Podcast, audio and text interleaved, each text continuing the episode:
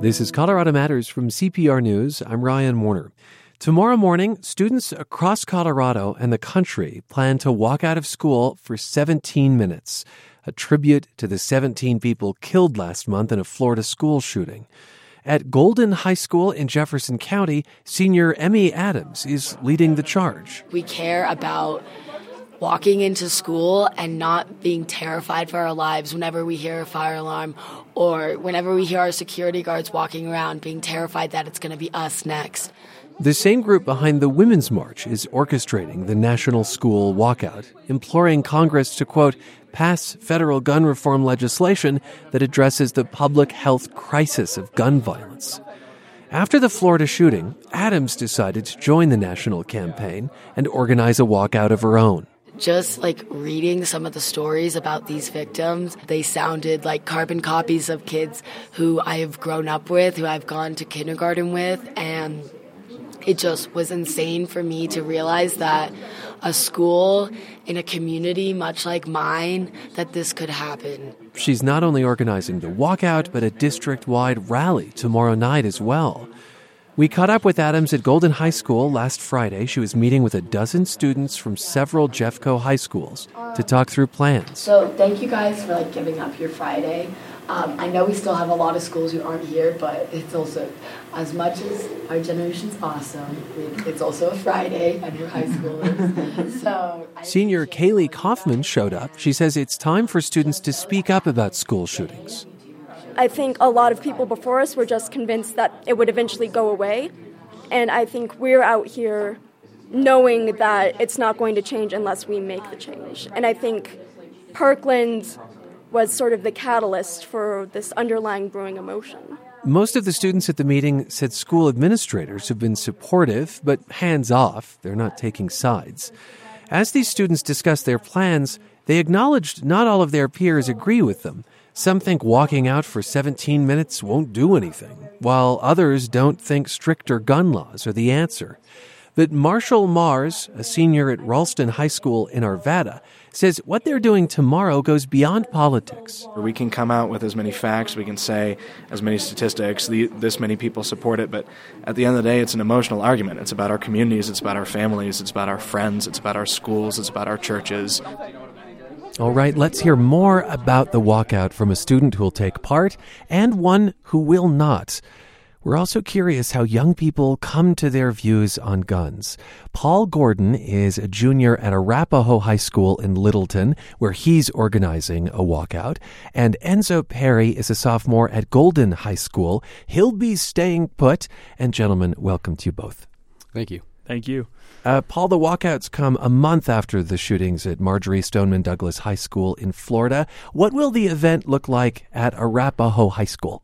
So at 10 a.m., uh, the students will collectively stand up out of their classrooms. It'll be uh, at the end of second period and walk out of the room and congregate at an outdoor classroom uh, on I want to say I, I don't know which side of the school it's on. I'll it's okay, but um, and congregate in an outdoor classroom, and uh, there's going to be some organized speakers, um, and you know people are making signs and whatnot, and uh, we're going to make our voices heard. So are students. you are you losing class time as a result yes. of this? Uh, okay. v- very little class time, in my opinion. It'll be I think there's a five minute passing period within the 17 minutes, so it'll be about 12 minutes worth of class time. Okay. Um, Are you planning for some kind of security? Yeah, so uh, we're fortunate enough. Uh, LPS is providing uh, security for us, as well as uh, we actually had to move the location to a place that's not on the corner of two roads, just in case people on the road wanted to do something, you know. Um, inappropriate. Okay, LPS Littleton Public Schools. Yes, Littleton mm. Public Schools and uh, and the Arapahoe County Sheriff's Department as well. Uh, you said there will be speakers. Who who are you lining up? What message do you think they'll impart? So we're uh, we're trying to get a variety of speakers. Uh, we we ha- we have them uh, lined up, and we have it, it's all students. Um, we wanted to bring in legislators, but um, no no one who's actually not a student at Arapahoe High School is going to be allowed on campus at that time. Huh. So. Uh, it's all students. Uh, I'm I'm actually one of the speakers, as well as um, just some of the fellow people who are passionate about the issue. What do you plan to say? Um, myself, I'm going to talk about uh, gun control from a ideological standpoint, uh, using um, just just talking about the mentality and uh, the more, um, like I said, ideological side of the argument. Yeah, what do you mean by that? I'm not clear. So, um, kind of just talking as far as I I feel like there's a lot of when it comes to gun control, there's a lot of sharp talking points, and I, I'm just going to talk about those and you know how, how I view them and ones that I agree on, ones that I don't. I want to say that it's a fairly unusual position the students at Arapahoe are in because in 2013 there was a shooting at that high school and a student named Claire Davis died there. Uh, that is before you got there, Paul, but we'll talk about how that event may be shaping the walkout in, in just a few minutes. But uh, Enzo, why are you against the walkout? Um, so I believe that once we give, once we do walk out, then that's precious time that we're not getting in class. And I have ditched class before, slap me on the wrist, but um, That's so nice of you to be transparent with us. yeah. Um, but I don't know. I just kind of think that just walking out for 17 minutes, like my thoughts and prayers do go out to the family of those that have lost their loved ones. But I feel like doing 17 minutes isn't going to do anything. Uh, I think there are some who will hear you say thoughts and prayers and say those don't do anything either. Maybe walking out and, and making a political statement would. Uh, why don't you think it would? Um, I just don't think. I think the legislators are going to see it as just a bunch of students wanting to get out of class for 17 minutes. Mm, you don't think they necessarily take that as a serious political statement, Yes, but as a, a, a disguise for ditching? Kind of. Yes. So, what will you do? Uh, paint a picture of what it'll look like. You'll you'll stay seated in the class. Do, do you know how it will go down? Um, I'm imagining everyone else will get up in the class, and I'll be sitting there in my desk, probably working on some homework for the next class. Ah, uh, do you think you're the only one in your class who won't I stand up? believe I am going to be the only one that's not going to stand up. It's an interesting position to be in. Have you had conversations with your classmates about that? I have not. I wonder if you have any questions for Enzo about that, Paul. Um, well, E- E- Enzo, my, my first question would be is um, why do you think that it won't do anything? I, I was having a conversation with my dad uh, last night actually about this very topic, and uh, we we got on the topic of the civil rights movement, and n- not that I want to make any comparison to you know students walking out of class versus the civil versus uh, the civil rights movement. Um, I, you know, obviously two very different things. However, uh, he he made a very compelling statement that said, if someone had told me that one lady sitting down on a bus would make a difference in the '60s, I would have laughed, but it did. So referring obviously to Rosa Yes. Parks. Okay. Yes, uh, re- referring to Rosa Parks. So why why why are you uh, kind of quick to make the assumption that this isn't going to do anything for anybody? Um, I can just, I don't know. I believe that we're just all a bunch of kids, not to be like undermining to the other students, but um, we're just a bunch of kids that really don't have quite as much of a voice in the political system. Well, uh, that's an interesting point. I, I wonder uh, because part of this this action is also about getting young people involved in politics more broadly. So getting them registered to vote, for instance, and maybe even running for office. Are those things? I wonder if you're uh, both thinking about these days, Enzo. Um, I have considered running for an office. Um, right now I'm a student council representative for the sophomore class. Okay. And uh, not not not old enough to vote yet, correct? No, sir. Yeah, that comes up soon. And Paul, Um, so I'm planning to run for you know an actual government office uh, at some point in my future. Uh, hopefully, once I get out of college. Uh, as well as that, um, I'm running for student council president uh, in the at the end of this year. So, And so I wonder if you have any questions for for Paul. Uh, not yet. Not yet. Okay, we'll keep exploring uh, together then. So I- I'd like to go back to the issue of guns because that sounds important to you, Paul, as part of this walkout. Uh, what exactly do you want to achieve? What what changes do you want in the law? So the the official walkout uh, position is um, one disarmament or allowing judges to disarm people who have behavioral issues. Two, banning bump stocks, and three, a ban on military grade assault weapons.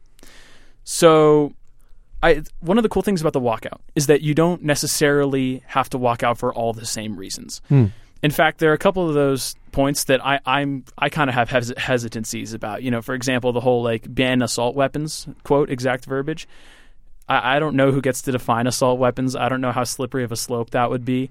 Um, and, and I think that that'd be something that you know we definitely have to look at a lot closer rather than just you know jumping on a jumping on a uh, jumping on this train of emotion that obviously comes out of a mass shooting. So, what issue would you say you are uh, walking out for? What what can you get behind? So I, I I'm definitely in support of stronger gun legislation, but to me it would more look like um, at the most basic level having a national registry for the guns that are available in the United States. Okay, which uh, is obviously going to concern Yes. uh, some gun owners, and and so I'd like your perspective on this. How much of your decision to stay seated has to do with your perception of guns and gun control? Um, I believe that evil people are very resourceful. So, say you make bump stocks illegal, then they just modify how fast their gun fires.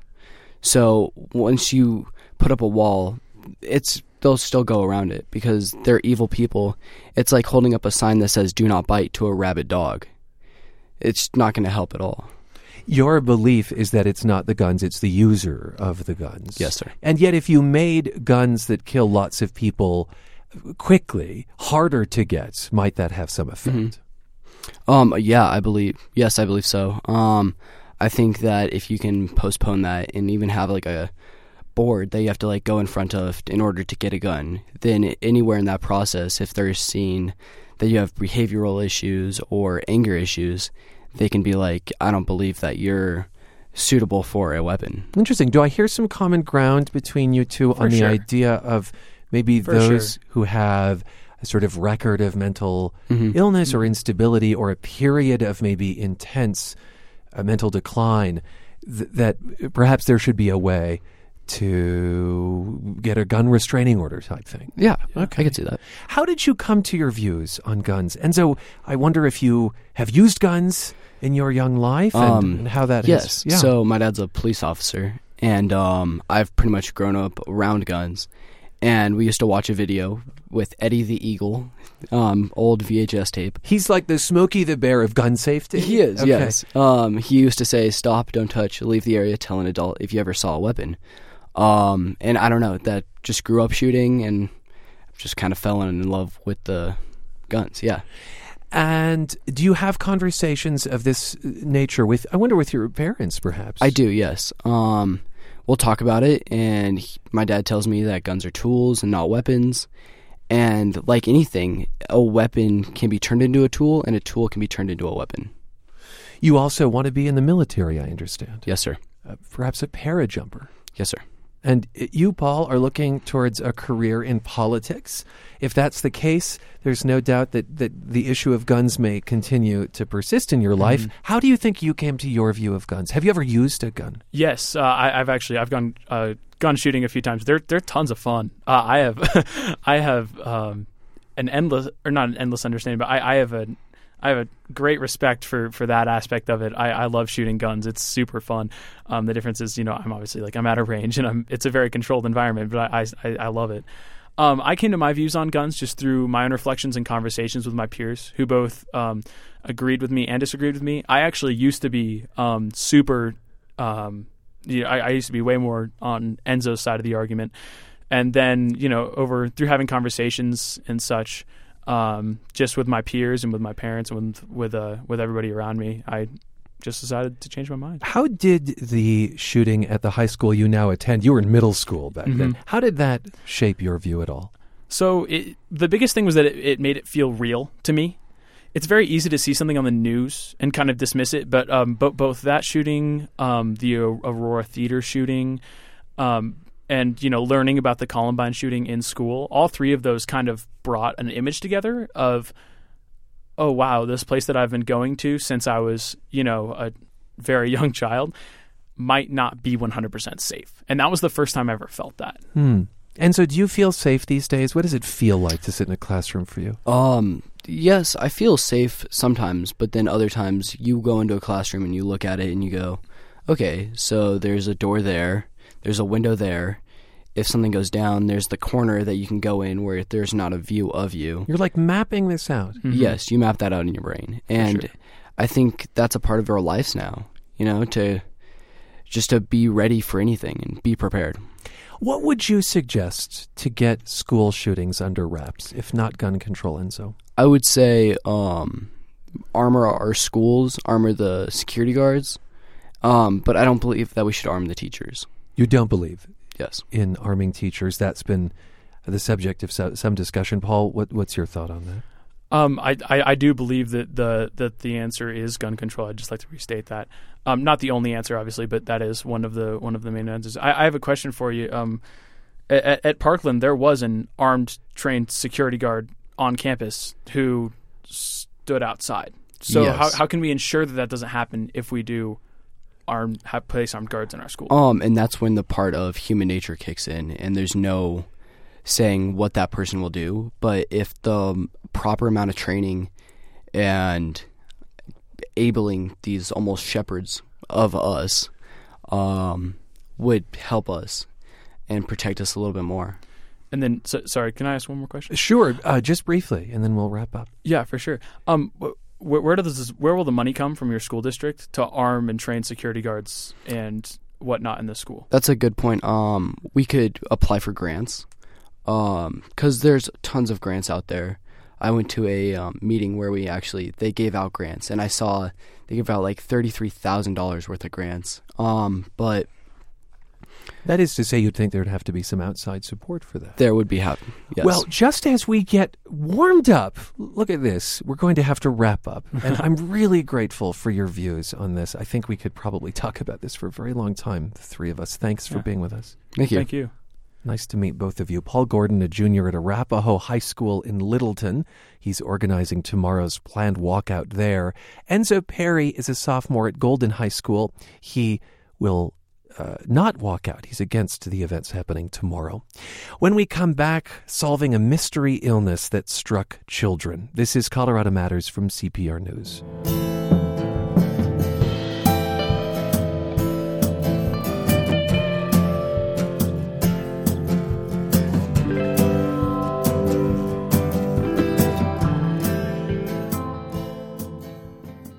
The story now of a mystery illness that took years to solve. Maybe you remember news reports like this from 2014. Well, you may have heard about an illness that's going around similar to a severe cold, and it's targeting children.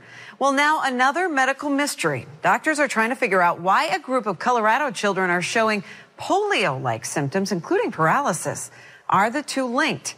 Colorado is an epicenter. There was a cluster of patients here, including Lydia Pilarowski of Denver. She was five then. For her, it started with a fever, then a cough, then severe weakness in her arm. She had trouble playing piano. Now, four years later, University of Colorado researchers, along with colleagues around the world, say they've identified the likely cause. So I'm joined by Dr. Kevin Messacar, as well as Lydia Pilarowski and her mother, Sarah, who incidentally is a pediatrician. Welcome to all three of you. Lydia, you're nine now. Do I have that right? Yes. What do you remember from that time?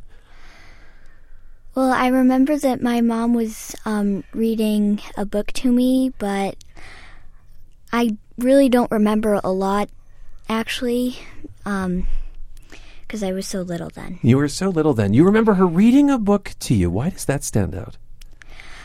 I don't know. I guess it was just one of those things you remember. One of those things you remember. Well, take us to that scene, Sarah. What do you remember from this time?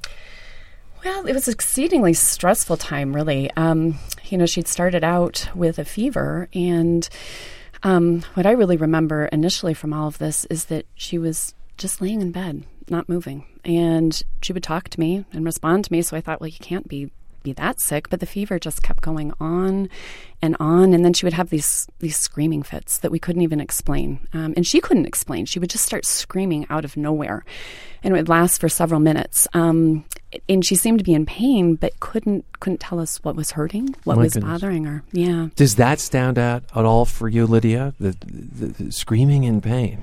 I vaguely remember a few screaming episodes, but not really. How did it affect her daily life?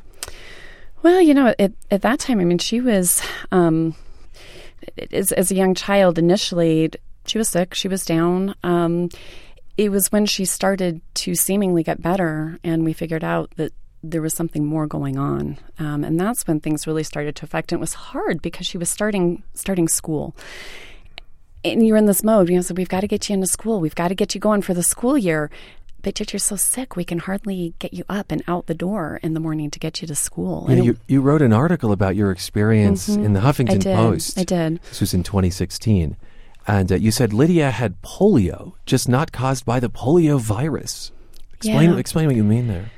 Well, as we were going through all of the workup to try to figure out why suddenly she couldn't use her left arm, um, it started coming across in the doctors we were talking to and the testing that was being done that everything was acting like a polio like illness. In fact, it got to the point where they said to me, Okay, we know you're a pediatrician, but is your daughter vaccinated for polio? And that's when it really struck me. It's like, wow, we're we really are dealing with with polio. Something it's essentially serious. acting like polio, just not caused by that virus because she'd been vaccinated. She'd been that. vaccinated She'd been vaccinated. Mhm. Well, Dr. Kevin Messacar, you're an infectious disease expert at Children's Hospital Colorado. Remind us how widespread this was. I mean, this first emerged in 2014, and then there was another wave in 2016, right? Correct. In 2014, it was a really unusual year. We, during a very quiet period, typically before flu, before the respiratory viruses of the winter, started seeing kids come in coughing with shortness of breath. And we were very, very busy. And we learned that sites in Kansas City and Chicago were seeing this new respiratory virus, enterovirus D68, and learned that it indeed was circulating in Colorado at the time. And an enterovirus, I mean, that's fairly common, right? And, and it's a respiratory thing. Yeah, so enteroviruses are very common. This particular virus has been described all the way back to the 1960s, but is newly circulating again in wide numbers. So there was a large outbreak in 2014, mostly respiratory disease, but that's when we started in Colorado noticing kids presenting with really unusual symptoms of weakness in the arms, the legs, the face, and the throat.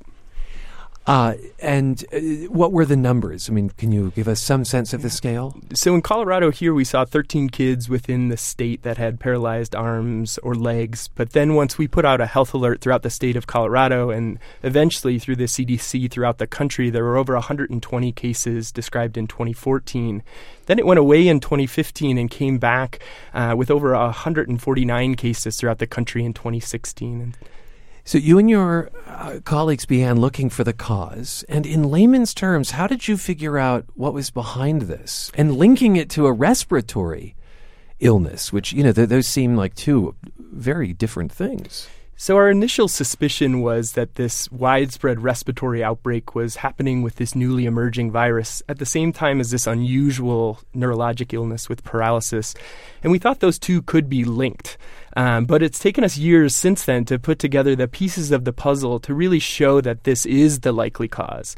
And the reason is when we did spinal taps or collected spinal fluid on these patients, we didn't find the virus. And that would be a clincher that would definitively prove that that's what's doing this. Okay. And what we found instead is that this virus is found like a cold in the back of the nose. And so we had to put together the pieces of the puzzle to say that this virus is doing this not only in Colorado, but throughout the country and now throughout the world.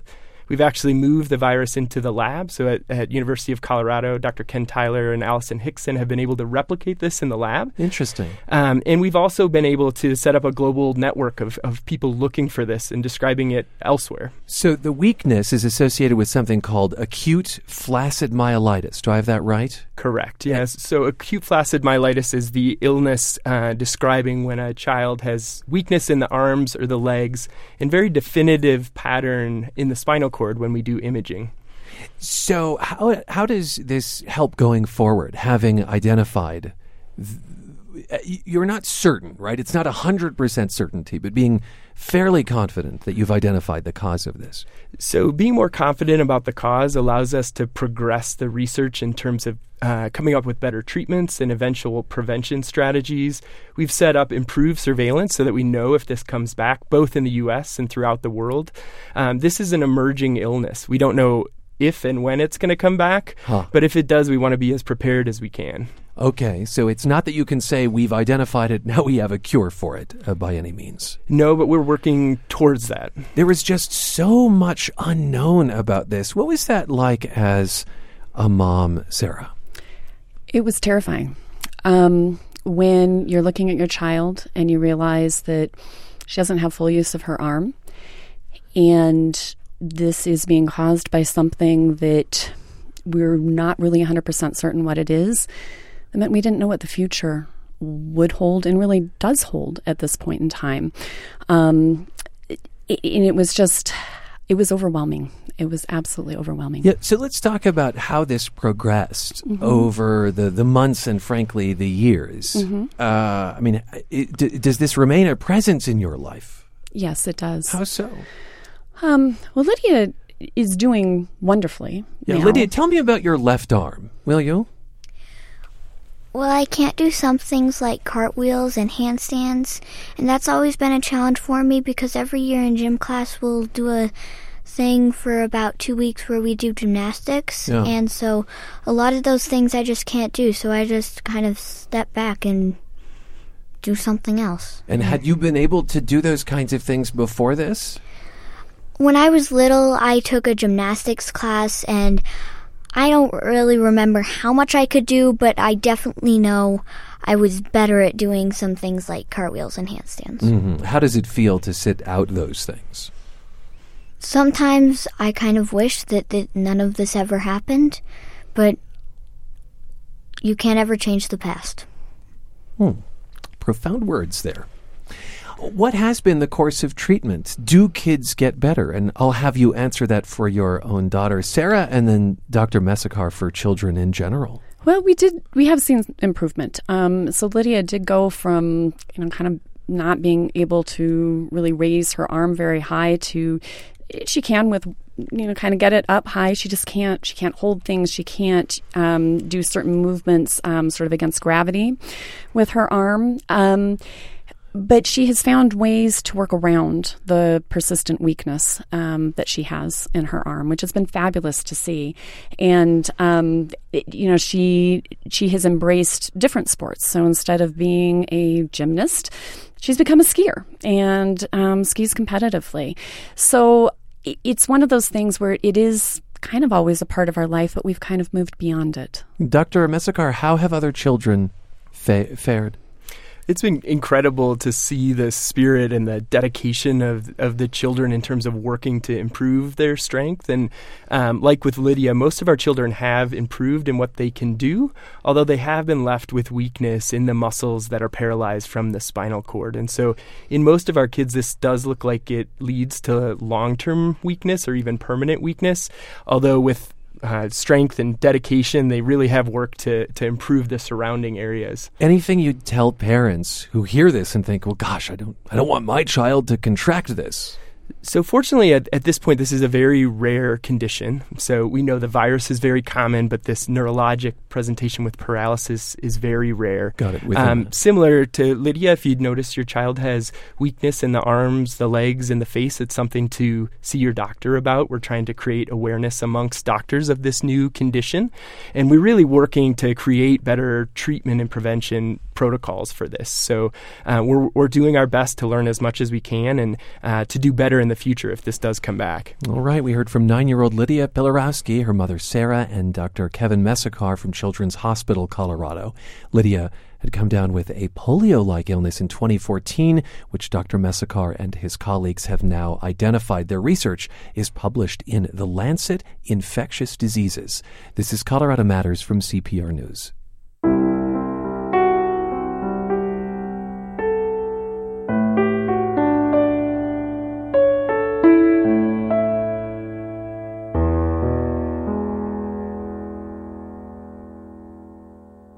It's sometimes hard to believe the stories you hear about wars in other countries until you see them up close.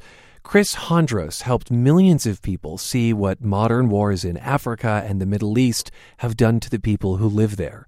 Hondros is the name of a new film about his life, made by his childhood friend, a fellow journalist named Greg Campbell, who lives in Denver. The film's out now on iTunes and Amazon. I spoke with Campbell a couple of months ago during Sundance. Greg, welcome to the program. Thank you so much for having me. It's great to be here. The film is so many things at once. It's about what it takes to be a war photographer.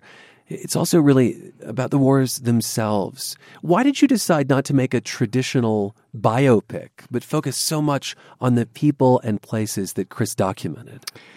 Chris, for those of us who knew him well, you know, he didn't really put himself in the limelight. He was not the kind of sort of stereotypical person you would think of who would come back and then regale all of his friends and listeners nearby with war stories at the end of a bar stool. He really focused on putting the people who were impacted by the events that he covered front and center. His sort of overriding mission was to find the humanity that sort of com- that connected the people that that he saw who were suffering through the events uh, that he was covering with the people that were going to be seeing the images uh, back home. I love the way you started this film out.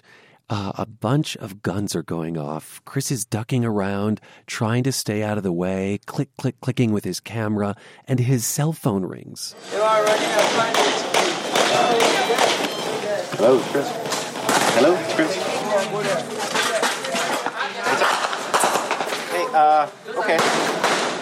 Things are fine. Things are fine. Uh, let me let me give me a call back in about half an hour. Things are fine, things are fine. Let me give you a call back in a half an hour, he says. I mean, that calm under pressure.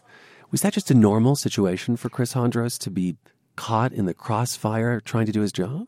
Absolutely. You know, when, when we dug that little clip out of, I think it was nine and a half hours of uh, harrowing footage from the war in Liberia in 2003, I knew immediately that that is where we were going to start the film because that really speaks to who he was. Anybody who's been in a tense situation with him in the field will be the first to tell you that Chris just had this otherworldly ability to just really focus on on the task at hand. Yeah, and it often meant that he was incredibly close to the pictures that he took. We'll talk more about that in a bit, but you've known him you since childhood. Was it always obvious that he'd end up in a line of work like this? I think so. Chris and I met when we were 14 years old in English class in Fayetteville, North Carolina, in high school. And you know, we we fell into stride really quickly with one another because I think we just shared sort of an innate curiosity about the world beyond the confines of our small town where we met and grew up. And in college, we quickly gravitated towards journalism. I was a print reporter. He um, specialized, obviously, in photography. And you know, when you when you're first getting into uh, a career like journalism, there's there's the internship route where you you know you write the obituaries and you shoot the high school football games and then there's picking up and selling everything and going off to a war zone that kind of catapults you to into a whole nother realm of, of journalism and chris and i took that step in our in our uh, late 20s uh, in covering the wars in the balkans and it was bosnia and kosovo at first and i think when Chris saw what he was capable of doing as a photojournalist in those situations, then he he never looked back. You sold everything and just jumped into this life.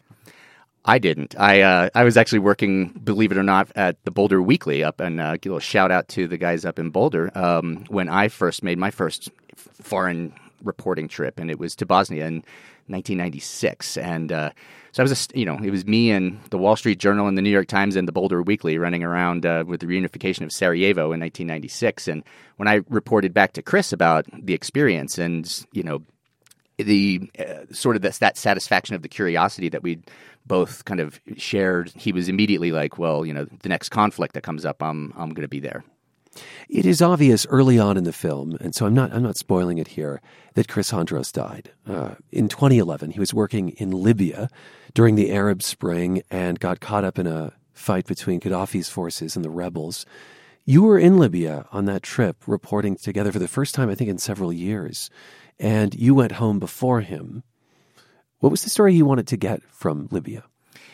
Libya was the latest in uh, of several sort of Arab Spring uprisings, and it was the one that devolved um, first into a into a really brutal civil war. And it had been a really closed society in many ways. Yeah, not a lot of people knew about what it was like inside Libya, and the Gaddafi regime had been in power for 40 plus years, and to see it crumbling was clearly a story that he was going to cover. How did you find out that Chris Hondros had died?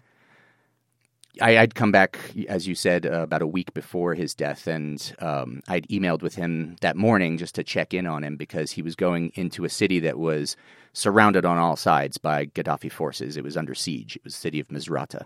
His reply was that this was where the story was, you know, the civilians, the people that he really cared about covering. And so he and a small group of other journalists who'd arrived on the boat a, a few days before were uh, sending out some harrowing uh, imagery. And I, after I'd, I'd, emailed him this one particular morning on April April twentieth, uh, two thousand eleven, I got a Twitter alert that basically said that he he had died alongside uh, Tim Hetherington, who was a British filmmaker, and that's obviously a really cold splash of water. You know, it's a real slap in the face to get from something as anonymous as Twitter. So that just kind of took over, obviously, my day from that point, where I was trying to confirm this unconfirmed report. Had he at all considered not going to the Arab Spring? Like, do you know if that thought ever, had ever entered his mind, or that was just what he was destined to do?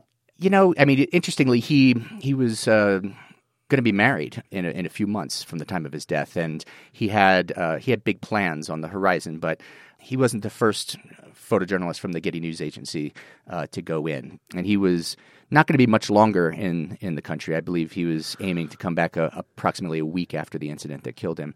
Um, but yeah, he you know spent his entire career specializing in the work that he did, so there was no question that he was gonna he was gonna go cover that. And yet, you do get the sense in this film that he he had a thirst for a, a little bit of a different life, maybe in the second chapter, a life uh, with a, a, little bit more domesticity, perhaps. You're listening to Colorado Matters. I'm Ryan Warner, and I'm speaking with Denver filmmaker Greg Campbell about his new film, Hondros.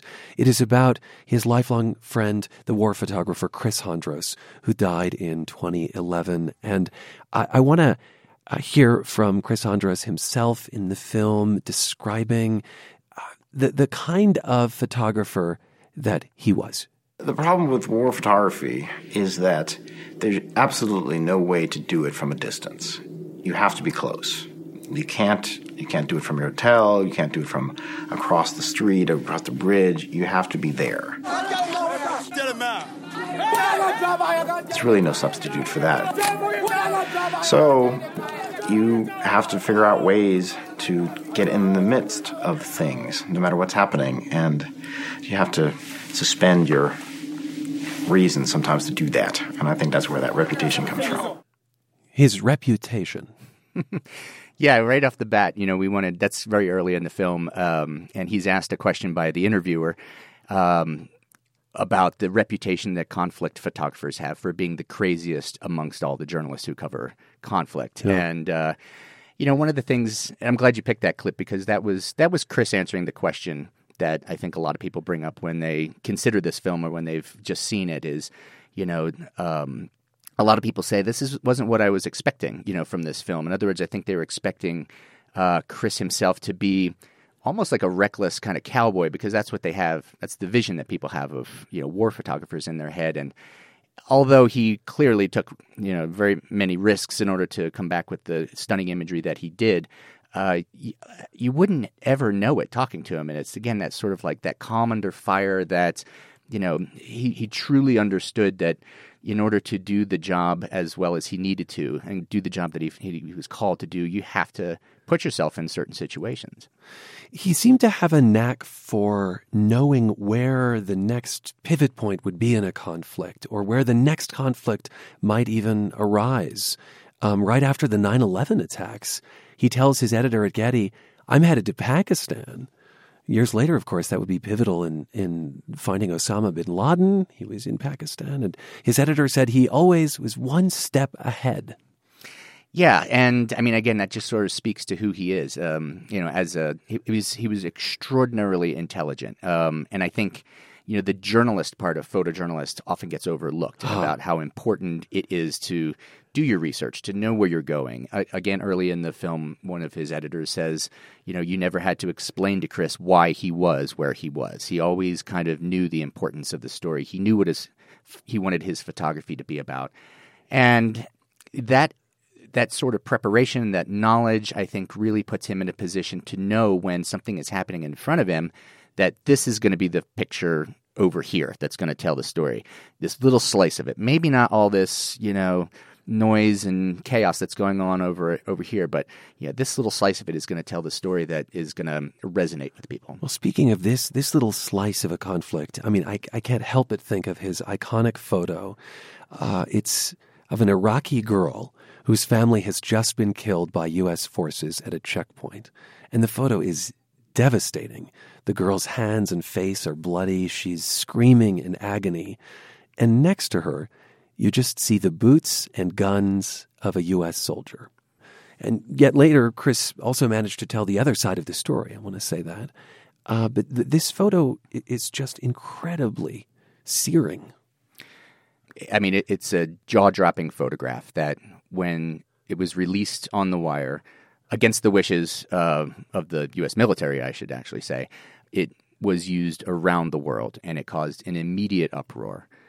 And one of the things that I learned from doing this film and taking a really deep dive into Chris's body of work is that he always focused on young children. They were the ones in sharp focus, and there was usually an anonymous military figure standing in the foreground or in the background. And the expressions that were caught on children's faces just really spoke to a generation caught up in war, growing up in this uncertainty, this militaristic uncertainty. And it naturally makes the the viewer of the photograph ask, what will become of that child? You know? That's right. That's right. It was a real, you know, humanistic way of, of covering conflict. And I think when he was um, presented with that devastating instant in Tal Afar, Iraq, in 2005, that's what gave him the ability to, because he he he knew what he was doing. He practiced it. It was a skill that he had perfected. And that might make you think, well, gosh, if he's only training his lens on, on children, he's not telling the whole story, right? What about the soldiers? And he was able to tell the story of the soldiers involved in that conflict. How did he do that? He always wanted to um, connect with people on all sides. You know, and again, as as a journalist, sort of like taking that kind of high level, you know, objective approach to the things that he saw. He was there with the soldiers during that incident. Right, he was in the embed. He was in embed, and the soldiers fired on the vehicle in which the parents were killed because they assumed that it was going to explode and kill them. They thought they were under attack, and later Chris said that he too thought the car was going to explode. So this incident really paints kind of like um, a, a montage of just how many different shades of gray there are. And when Chris connected again with one of the soldiers, it was during uh, a story that he was doing about post traumatic stress. And, you know, the soldier that we highlighted in the film who was involved in firing on the car actually lives here in Denver. You know, from from there, the story just you could you see the the various nuances of the story. You get kind of all different perspectives. That the soldier is very disturbed. You can tell by the incident in Iraq, and he he's even wondering whether his bullet was the fatal one that that killed him, any number of the members of the families, um, and that that haunts him. Uh, you interviewed Chris Hondros' mother for the film. She grew up in Germany, I, I think, during World War II. Yeah. How do you think that influenced his career choice? I mean, was he was he fascinated by war? I wouldn't say fascinated. I would say that he grew up um, from an early age knowing what the true impacts were. You know that there was a real human cost to war. I think a lot of us, I'm speaking for myself as well. You know, we grow up with a Hollywood version of what war is like, and Chris's mother, from an early age, uh, would tell him stories of her experiences. Um, she made it pretty clear to him that there was a, a, human a human cost to it that's that's very very tangible, and I believe that his mom knew having known knowing what the cost of war is as as sort of uh, directly as his mom did, uh, she was able to understand his motivations better and better than maybe other people's parents who go cover those type of things. Hmm. We are talking about the late war photographer Chris Hondros with his very good friend Greg Campbell of Denver, who's made a film about him called Hondros. And uh, in making war very personal, in getting very close to subjects, I can't help but think of an image he took of a soldier in Liberia who appears to be jumping for joy that he's hit his target. Uh, Chris also showed truckloads of child soldiers, for instance. In making the film, did you learn anything about how he was able to get so close? Were there tricks of the trade, if you will, that allowed him to capture these kinds of images? Ugh. Uh, I think one of the things we wanted to emphasize was that he didn't take unnecessary risks. There was a there was a moment when the photo that you're you're referring to, where it's almost World War II like. You know, it's a bridge, it's contested. There's one fighting, one group fighting on one side, another group fighting on the other, and they're each just sort of like running into the maw. And they invited Chris to follow along and said, you know, if you want some good pictures, it's on the bridge. And that was where the light bulb went off for him and said, you know, if I'm going to create a, an image that is going to have an impact, it is going to be amidst these soldiers fighting you know, as Chris would say, it's just a matter of you need to be where the action is happening in order to get those images. Chris made a deep connection with that soldier, which you learn about in this film, Hondros. Uh, to wrap up, uh, you, you got some help, I understand, from two very famous names in making this film Jake Gyllenhaal and Jamie Lee Curtis. What was Yeah. their involvement?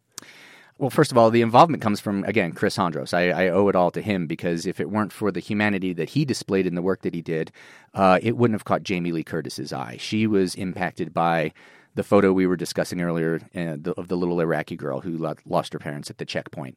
And as we were, you know, embarking on our uh, our own search for this little girl, we learned that Jamie Lee Curtis had reached out because of, of the impact that the that the photo had on her. She's also a photographer herself, and she just really wanted. She's been our mentor and our our assistant, you know, kind of throughout this entire this entire project. And Jake Gyllenhaal is her godson, who um, Oh, I didn't know. saw some early scenes of the film and wanted to get involved with his production company. Thanks so much. It's it's a gripping production. I appreciate it. It's my pleasure. Thank you so much for having us. Greg Campbell of Denver directed Hondros about his friend, the late photojournalist Chris Hondros. He died covering the war in Libya in 2011. The film is now available on iTunes, Amazon, and Xbox.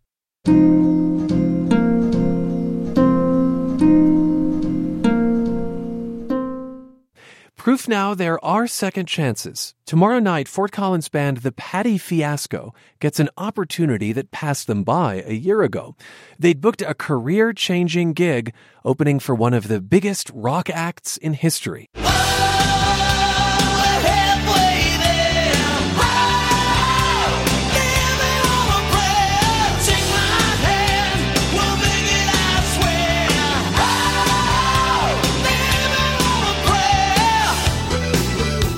Bon Jovi was scheduled to play in Denver last April, but the band had to cancel due to unforeseen circumstances.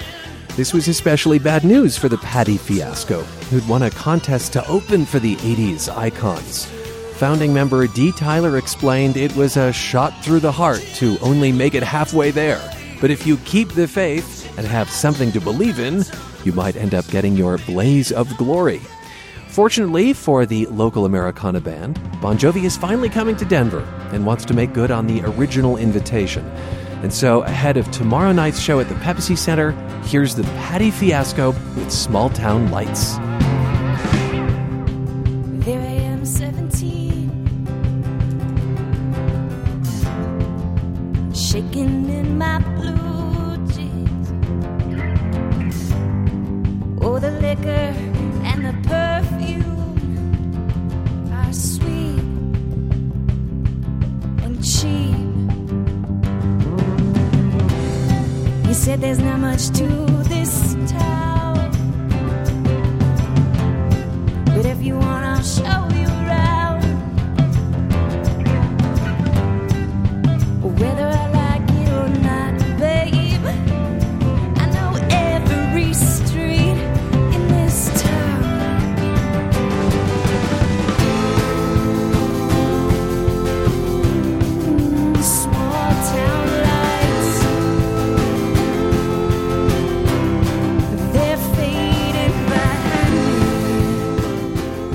The Patti Fiasco with Small Town Lights. The Fort Collins Band opens for Bon Jovi tomorrow night at the Pepsi Center. This is Colorado Matters.